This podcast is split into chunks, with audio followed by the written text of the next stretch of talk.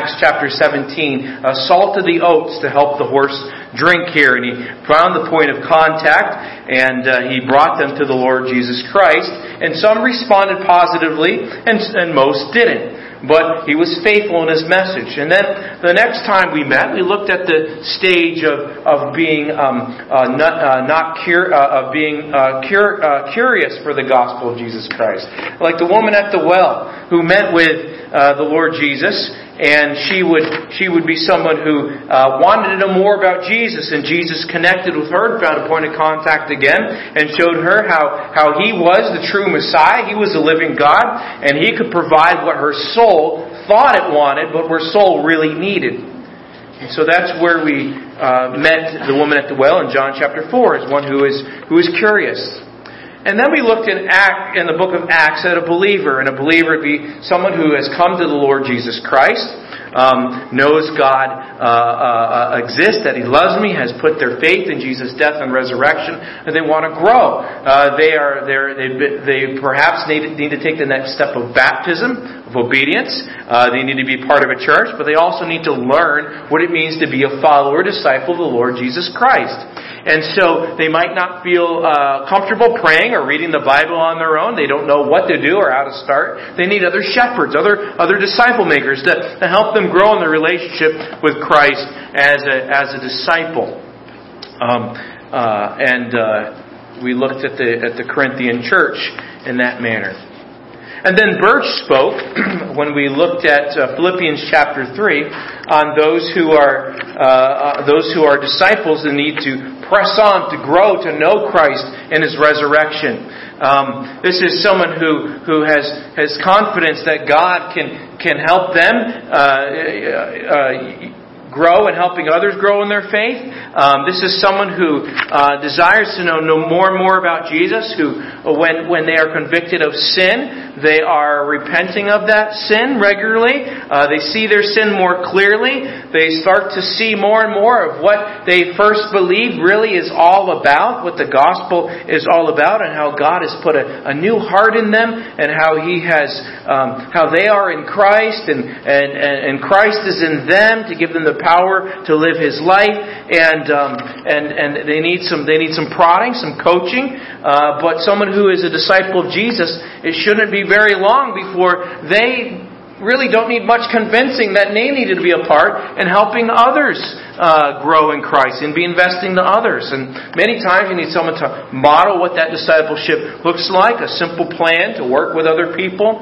Um, they need to understand that discipling people isn't, isn't necessarily have to be a Sunday school class. It can be coming alongside and sharing what God's doing in you with somebody else and helping them uh, see answers in God's Word and, um, and know that really uh, many times discipling is a, is a difficult, messy, messy thing. Sometimes fails but they're to be faithful in that. And then, as I said the last time, two weeks ago, we really looked at 2 Timothy 2, a disciple maker. This is someone who is being fed. This is someone who is uh, uh, uh, also feeding themselves in regular times in God's Word and, and drawing in His truths and, and prayer with the Lord. And they're feeding others. They're feeding others. They, they've put fear aside.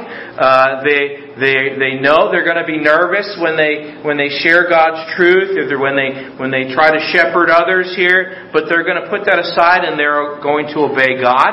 Um, they're going to, they're going to step up because God's going to help when He asks them to do something. It's a wonderful truth that ever God asks us to do, He always provides the power and the strength to do. And so they're looking for, for opportunities uh, to, to, to uh, encourage, to strengthen people. They're praying with people. They're far from perfect. Uh, when the Lord brings up sin, they deal with it in their hearts, and they um, uh, they they're they're appreciating more and more God's kindness, and they're, and and they have a growing burden for people who are living without the the the, the loving kindness of God in Jesus Christ, and growing in that.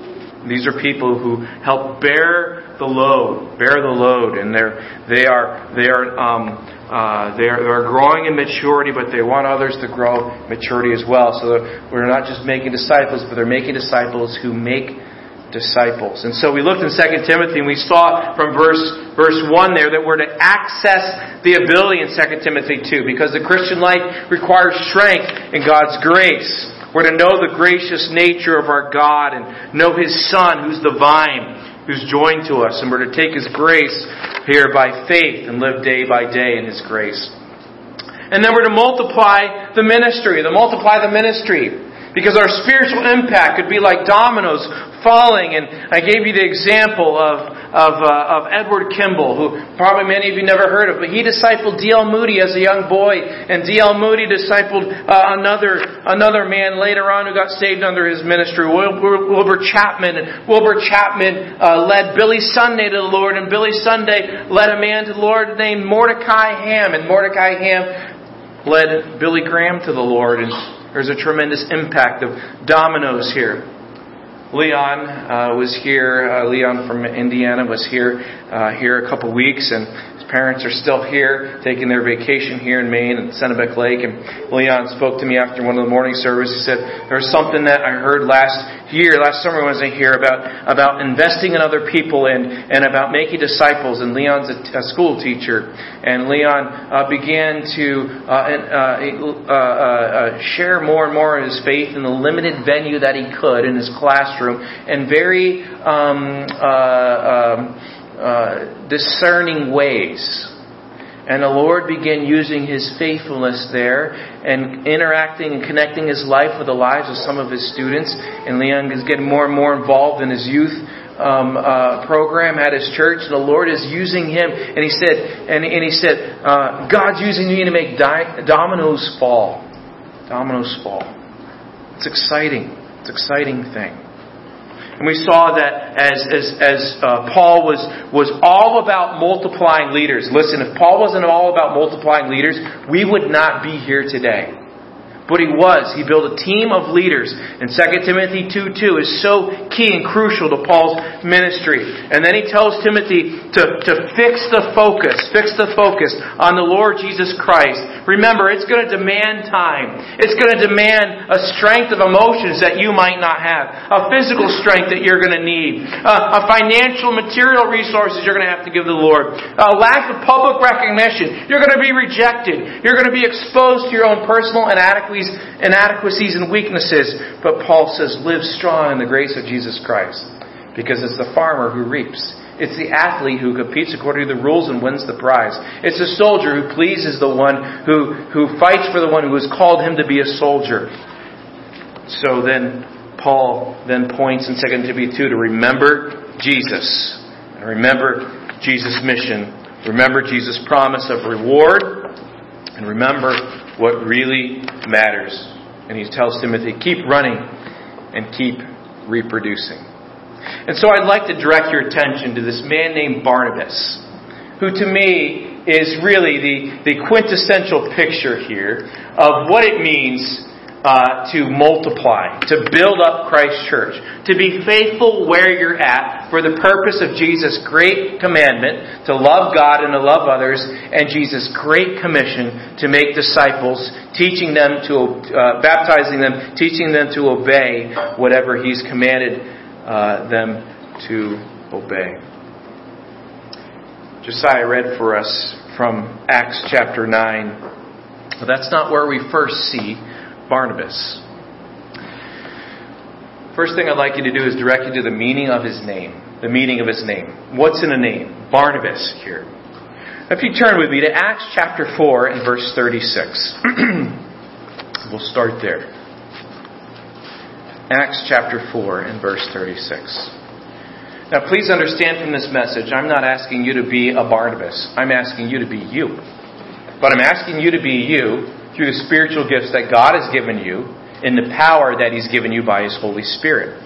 Not one of us can be a Barnabas. Not one of us can be a Paul.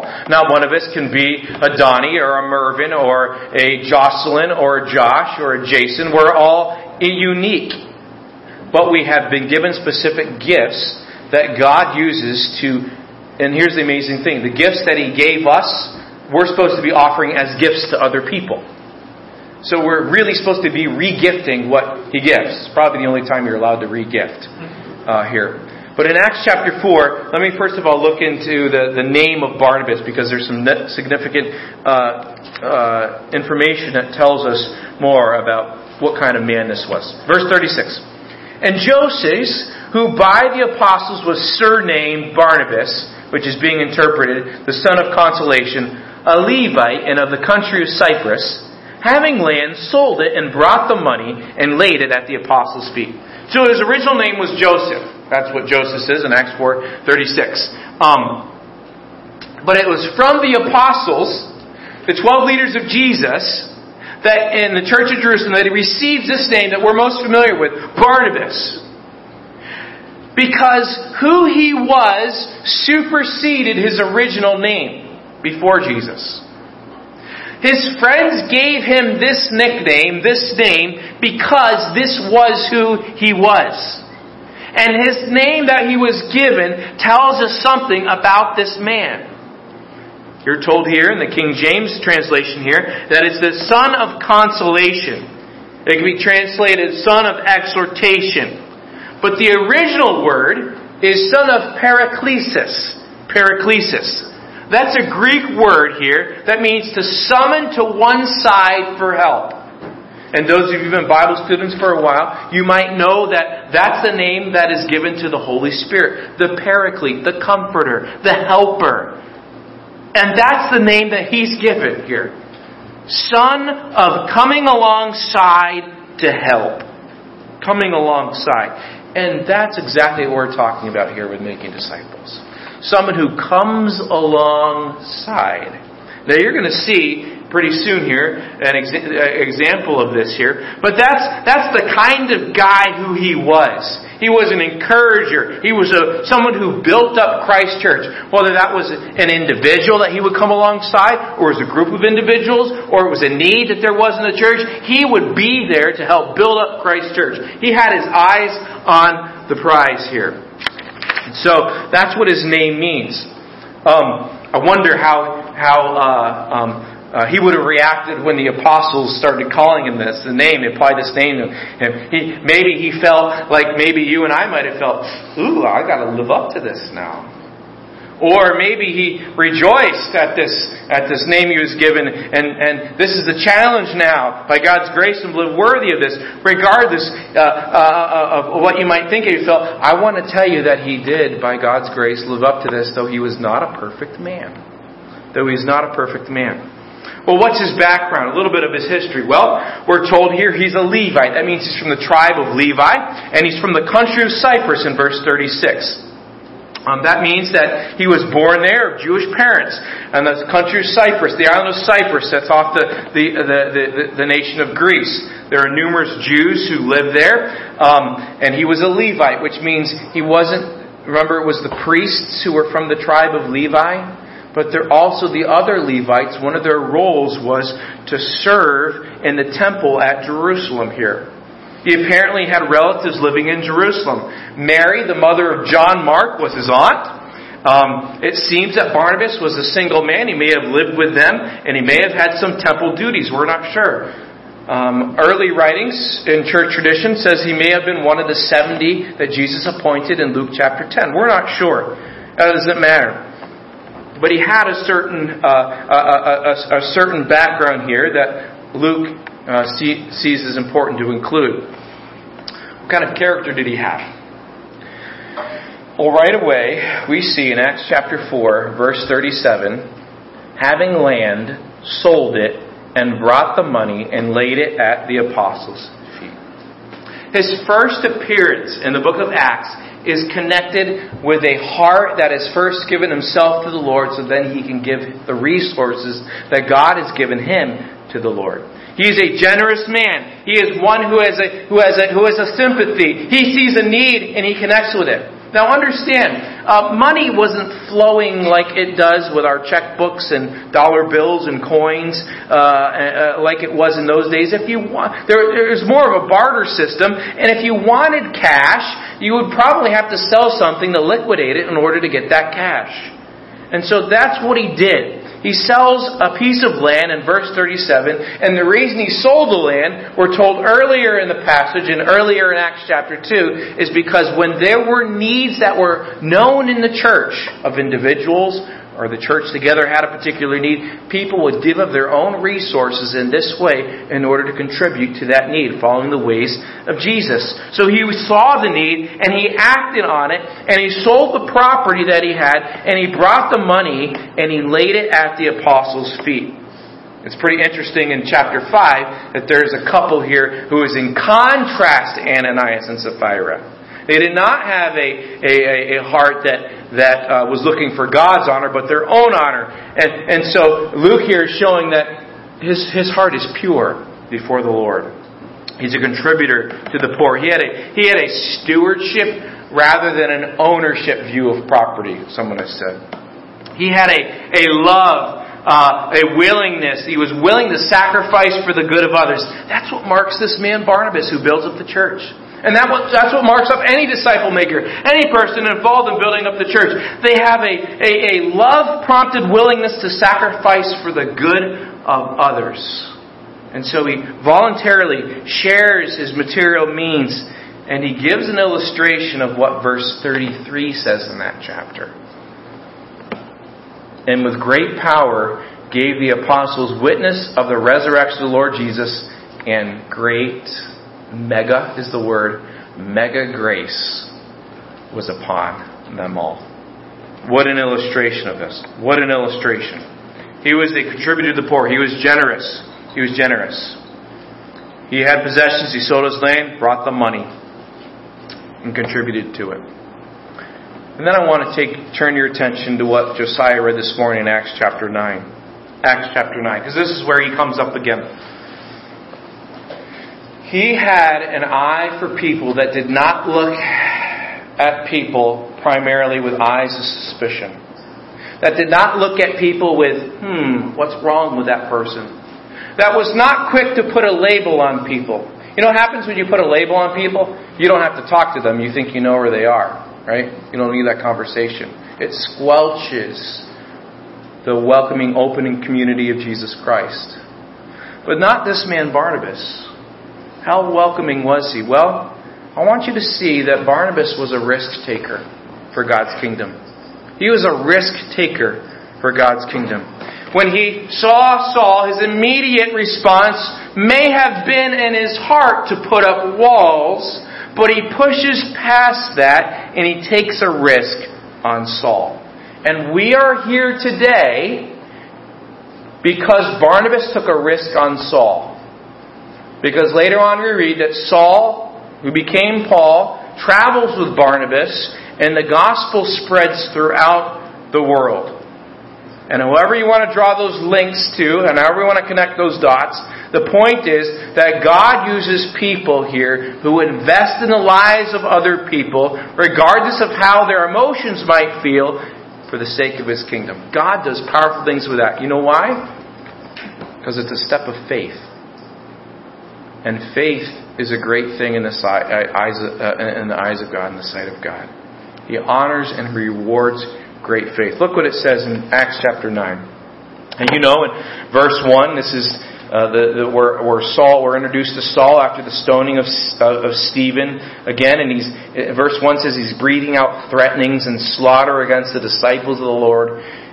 And he's on a journey to Damascus, and God meets him there and Saul repents of who he is and puts his trust in the Lord Jesus Christ.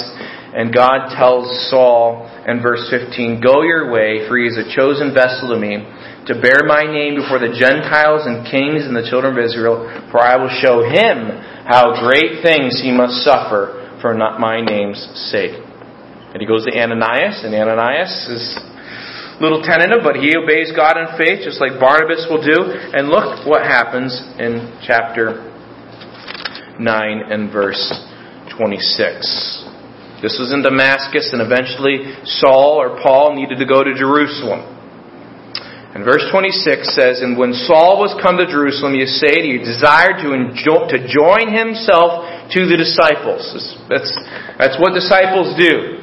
They join with other disciples. They, they connect with the church. But they were all afraid of him and believed not that he was a disciple. Notice the word that, that Luke uses in verse 27. They were afraid, but Barnabas took him. and brought him to the apostles, and declared to them how he had seen the Lord in the way, and that he had spoken to him, and how he had preached boldly at Damascus in the name of Jesus. And he was with them, coming in and going out at Jerusalem. And he spoke boldly in the name of the Lord Jesus, and disputed or uh, debated against the Grecians, but they went about to slay him. Now, here's what you see about Barnabas. Here's him proving himself to be a son of encourage, encouragement, a son of consolation, a builder upper, a, a, a helper here. And he courageously befriends this man who before was a, was a killer of, of, of the Christians. And he appears in Jerusalem here, and, and he's, and this is about probably three years after he came to Christ. He appears in Jerusalem, and he, and he desires to join himself to the disciples as, as one of the disciples of Jesus Christ, and they're afraid of him. They're afraid of him. And probably, in a sense, rightly so, right? They had heard uh, reports about his conversion. Uh, they, they, they probably were trying to figure out what I know about Saul. That's really hard for me to swallow that he's become a Christian here. And they feared that he might be a wolf in sheep's clothing, right? That, that he might be just uh, putting on a certain face so that he can um, uh, uh, infiltrate their ranks here. But God, in His great wisdom and His great gift of a person like Barnabas, gave one man in the Jerusalem church who had this charitable spirit and the faith in God to believe that God does great things in people. You can imagine this when Paul got to Jerusalem and he felt some of the coldness, some of the suspicion, could feel some of those walls being built up and the closeness here. That would have been a humbling experience to Saul, I'm sure, here. But God was so kind to give him Barnabas, this needed friend here in a crucial hour. Verse 27 Barnabas took him and he brought him to the apostles. He brought him to the apostles. Barnabas vouches for him. And the result, because one man takes a step of faith, he lets his, his strength in God and his trust in God and his trust in who God is and what God says he will build his church. He lets that dissolve some of his own prejudices here God does great things, and pretty soon what you notice is that Saul is multiplying and reproducing what has been taught him. In verse 29. You see,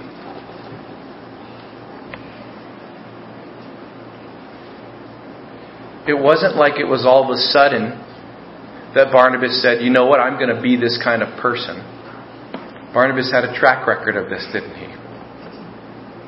But you know what? I'm sure that track record started one day. And whatever your track record is of your warmth to the things of Jesus, there can always be a day where that begins. And Barnabas continued in that, and he seems to have this kind of, uh, uh, of trait and character quality of finding the good in people and thinking about what God can do with that good in people. You see that later with John Mark. I think Paul had legitimate reasons to not, not take John Mark on a high risk, uh, a high qualification uh, mission later on in the chapter, or later on in the book. Barnabas said, Here's what God can do with him. Here's what he can do with him. And when it's, the story is all written and finished, what we find out is because of uh, Barnabas' investment in John Mark as well, that Paul says, send John Mark to me next time. He's profitable for the ministry. He's profitable. And friends, we need to take our eyes and make sure they are not looking at people like the world looks at people. The world looks at people and looks at five different reasons why they're different from us. Or five different reasons why they think differently from us, and then why these certain walls need to be built up. And I'm not saying there aren't walls that should be put up between good and evil here. But there's a difference between that and looking at what God can do and being members of His redemptive work in the lives of people. We're to be instruments in the hands of a Redeemer, someone has said. Because we are broken instruments that He has He is making whole. We're to be continually involved as tools and instruments in his hand to be used in the lives of other people. And Barnabas has that. He has this rare gift here of, of, of insight that, that he gets beyond the surface and he, and, he, and, he, and he connects with another soul here. And he's courageous in, in the face of, prop, uh, uh of the popular uh, uh, uh, judging and prejudices. He's courageous to say, no, by God's grace and by God's strength, I'm going to do what I know God told me to do, and that's to love others and invest in others. Powerful. I also want you to see he's faithful. He's the one who comes alongside of Paul, just like his name. But he's also faithful because when you get to Acts chapter 11, a couple chapters later, something has happened in the Mediterranean world that has reached outside of the Jerusalem church. You see, there were, there were more and more Gentiles who were being saved in a Syrian city called Antioch. And the apostles are hearing about this news that's going on in chapter 11 and verse 19. Now they which were scattered abroad upon the persecution that arose about Stephen traveled as far as Phoenix or Phoenicia and Cyprus and Antioch, preaching the word to none but to the Jews only. And some of them were men of Cyprus and Cyrene, which when they were come to Antioch spoke to the Grecians, preaching the Lord Jesus. And the hand of the Lord was with them, and a great number believed and turned to the Lord. Then tidings of these things came to the ears of the church which was in Jerusalem, and they sent forth Barnabas that he should go as far as Antioch. Who sent him? The church of Jerusalem. Oh, wait, wait, wait. There's a lot of people in the church of Jerusalem, right? We know at least 3,012. Why did they send Barnabas? Why did they send Barnabas? Well, Verse 23 says, Who, when he came and had seen the grace of God, I think that's why they sent Barnabas. There are people who can see beyond the physical and see the grace of God. There are people who see signs of God's grace in His work. There are people who notice that and they want to stir that. They want to be involved in that. The, the, grace of God is like a honey and they're like a bee and they just want to go right to that and they want to be involved in God's work. Barnabas is one of these people. When he came and had seen the grace of God was glad and exhorted them all. There's, by the way, that's his name, exhorted. That with purpose of heart they would cling to the Lord. For he was a good man and full of the Holy Ghost and of faith, and many people were added to the Lord after his ministry through his ministry. So a great many came to the Lord, and a great many, when they sent Barnabas, were added to that. It's amazing. Oh, his assignment was he went to investigate and report back, but it seems that he felt, I got to get involved here and disciple and see more of this go on here and he saw the grace of God. He saw God's grace operating in the lives of Jews and Gentiles. He knows this is this is this is genuine here. And he, he came, he saw, and he and he triumphs in God's tremendous loving kindness here among the Gentiles. And remember, he's supposed to go back and report to him. He must have sent some in the report back because he had to stay. He had to stay so much because verse 25 says, Then departed Barnabas to Tarsus for to seek Saul. And when he had found him, he brought him to Antioch. And it came to pass that a whole year they assembled themselves with the church and taught many people, and the disciples were called Christians first in Antioch. In Antioch. So here's, here's, here's what's happening here. He's actively entered into the work. He takes responsibility, initiative. He doesn't say, well, somebody else should do this. Somebody else should do that. He sees the need. He already knows God's working. He's going to stir those flames and say, God, use me as you can. That's a man who makes disciples who makes disciples. And he, and he realizes the day came where he, he, the work had grown and he felt he could, he could, he could not shepherd this unaided. He needed to find a, he needed to find help. And he thinks back of Paul, who had been gone for 10 years. active as a missionary and around his native Tarsus. And he goes to Tarsus, he finds Paul, and he persuades him to go back with him in Antioch and help him with his ministry. It tells me that Barnabas is an unselfish leader. He realizes his limitations. He realizes what God can do through pastoral teams. He realizes that the growth of the work needed to continue on that same trajectory. And he doesn't want it to level off. He wants God to use him. And so he thinks about Saul. There's this guy Saul. He's got to be the. He's, he's, he's, he, we got to find him. In verse 25, that word um, translated uh, um, uh, seek in verse 25 there is used searching of used of searching for human beings with an implication of difficulty. With difficulty. It was hard to find Saul. Saul was deep in enemy territory, and he finds him. He finds him. And he brings him to Antioch. And he sponsors Saul and he gives him opportunity. He's willing to share leadership here. And the results are they have a very fruitful year in the work at Antioch. They reach much people. And this is where Christian as the title was first applied. There's many other things I could show you. He was a bearer of a relief to um, uh, the, the church at Jerusalem in verses 27 through 29, and he was dependable. He was focused in mission.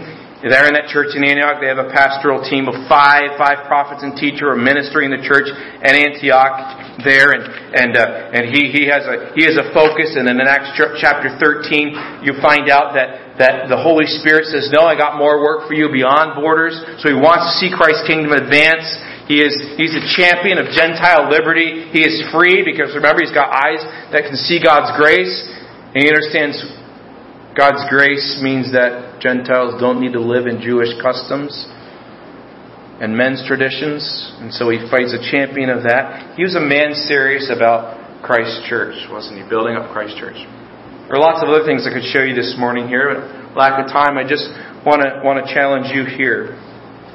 We've been working through this series here of stages, and maybe you would say,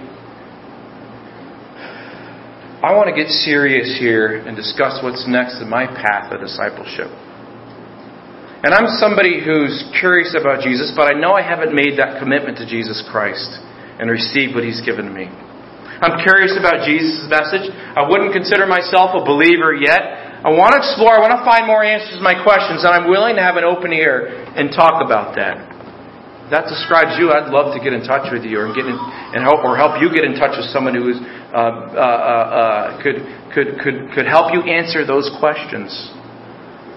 Or maybe you say, I'm a, I'm a believer in Jesus Christ, but I feel like I don't feed myself. I depend on others to find my food, and um, I really don't know how to grow in my faith, and I need someone to come alongside and help me grow. Friends, that's why Jesus Church exists, and that's why we have people with various gifts who will be able to connect with you as well. Get in touch. Or you'd say, Well, I'm spending time with Jesus on my own, rather faithfully. I'm growing, but I want to learn to help others grow. I want to learn what it is to be an instrument in the Redeemer's hands, helping other people grow as instruments in the Redeemer's hands. Or maybe some of you are actively or already involved in discipling or coming alongside of other people, but you need some encouragement or you need some, uh, you need some uh, additional training or you want some extra resources and, and, and you know God has, has, has, has, used you as a disciple maker. And uh, whatever, wherever you are, where are you? Assess where you are. Assess where you are. Because Jesus always wants us, by His grace and resting in Him, to take that next growth, the next step of growth. And we talk about the Great Commission. The Great Commission are Jesus' last words, aren't they? As far as his time on this earth. But friends, the reasons they are his last words are because they are our first priority, our first task here. Um, Jesus, remember in that Great Commission, he said, All authority is with him, and he is with you. In other words, saying, I am the king of the universe, and the king is with you. And do you remember what Jesus said in Matthew chapter 6, verse 33? A couple years before he ascended. He said, You seek first the kingdom of God and his righteousness, and all these other things that people worry about will be added to you. See, I found with my life and Jesus' mission that I initially approached it as it's my life or Jesus' mission. There's a sense where that's true. But I felt like they were two separate things. And then I began to understand a little bit more and understood it's, well, it's not my life or, could it be my life and Jesus' mission? So I added things to my life for Jesus' mission. But more and more the Lord's revealing to me that it's the life He gave me on His mission. On His mission. And many times I don't need to add more things to my life, but honestly, I need to step back and say, okay, what is the clutter and the weight that's hanging on to me that's keeping myself from doing what He asks me to do? And this particular task of being a disciple maker. What if you did this? What if all of us did this? We thought of ourselves as a missionary who is part of a local church, sent out of a local church, South Hope Community Church. You have a job. You may be a salesman, a social worker, a healthcare professional, a receptionist, a contractor, a supervisor, a manager, a retail worker, a welder, a retiree, law enforcement, business owner, fisherman, secretary, etc., to support your needs. But your full-time job is that you are never off duty on this. You are an ambassador of Jesus Christ, and you operate with His kingdom's values, with His kingdom's interests, for the sake of His kingdom's mission to expand His kingdom. What would it be like if every single one of us, kids down to Eliza's age, all the way up to who's the oldest person in the room? all the way up to the to, to, to, to, to the aged person in this room. Okay? What would it would be like to always remember and reverse the way we describe ourselves. And instead of saying, I'm a salesman, etc., electrician, housewife, grandmother, say, what would it look like to be a part of Jesus' body? Filling this role He's provided for me to influence people for the kingdom in my actions and my words for the sake of making disciples leveraging the stewardship responsibilities that God's given you in whatever area He's given you for the sake of His work. Now, the very first step in that is deciding that that's true, believing that it's true. Do you believe that you and I were saved to reproduce? Do we believe that? And if we believe this, will we pray and will we take the next step? Our church has a wonderful history. God has given many uh, men and, and, and, women and laborers over the years who have invested tremendous teaching. Uh, I like looking back at the old annual reports in the filing cabinet, and I remember reading uh, one in 1984 or whatever, and Ray Colburn's uh, report there, the Usher report, and and uh, and uh, the the, the logistics uh, here of having to navigate because things were getting a little cramped and having to figure out how to how to sort that out. And God has given us a tremendous history. So many people have labored in various ways and invested in our lives, and so many of you have invested in the lives of other people in a variety of ways. Um, and some of this, obviously, I haven't observed with my own eyes, only coming in 2008, but the stories that I've heard of um, taking in uh, uh, uh, kids who who uh, who needed a place to stay and investing in them. Um, bus ministry all the way down to Rockland back in the day. Where's Ronnie? Ronnie's not here today. Ronnie is the last member of that bus ministry, as as I understand it. Um, tremendous ways that God used relationships and God used many of you in the intersecting the lives of other people. And isn't it awesome and wonderful to build on that foundation, to build on this wonderful heritage and history that we have? to continue to be faithful today, continue to build up and hear Him say, Well done. Uh, through the power of God's great love and His grace shown to you, ask, Lord, what is the next step in faithfulness to you? And what is that that Jesus is telling you today? Barnabas was a kingdom builder. Barnabas built up Jesus' church. He gave his resources, he gave his time, he gave his investments, and I'm not telling one person in this room to be a Barnabas, but I am saying by the authority of the Word of God, assess how God has gifted you. Assess where you are in your stages here. And by God's grace, take the next spiritual step to make disciples who make disciples. Let's pray.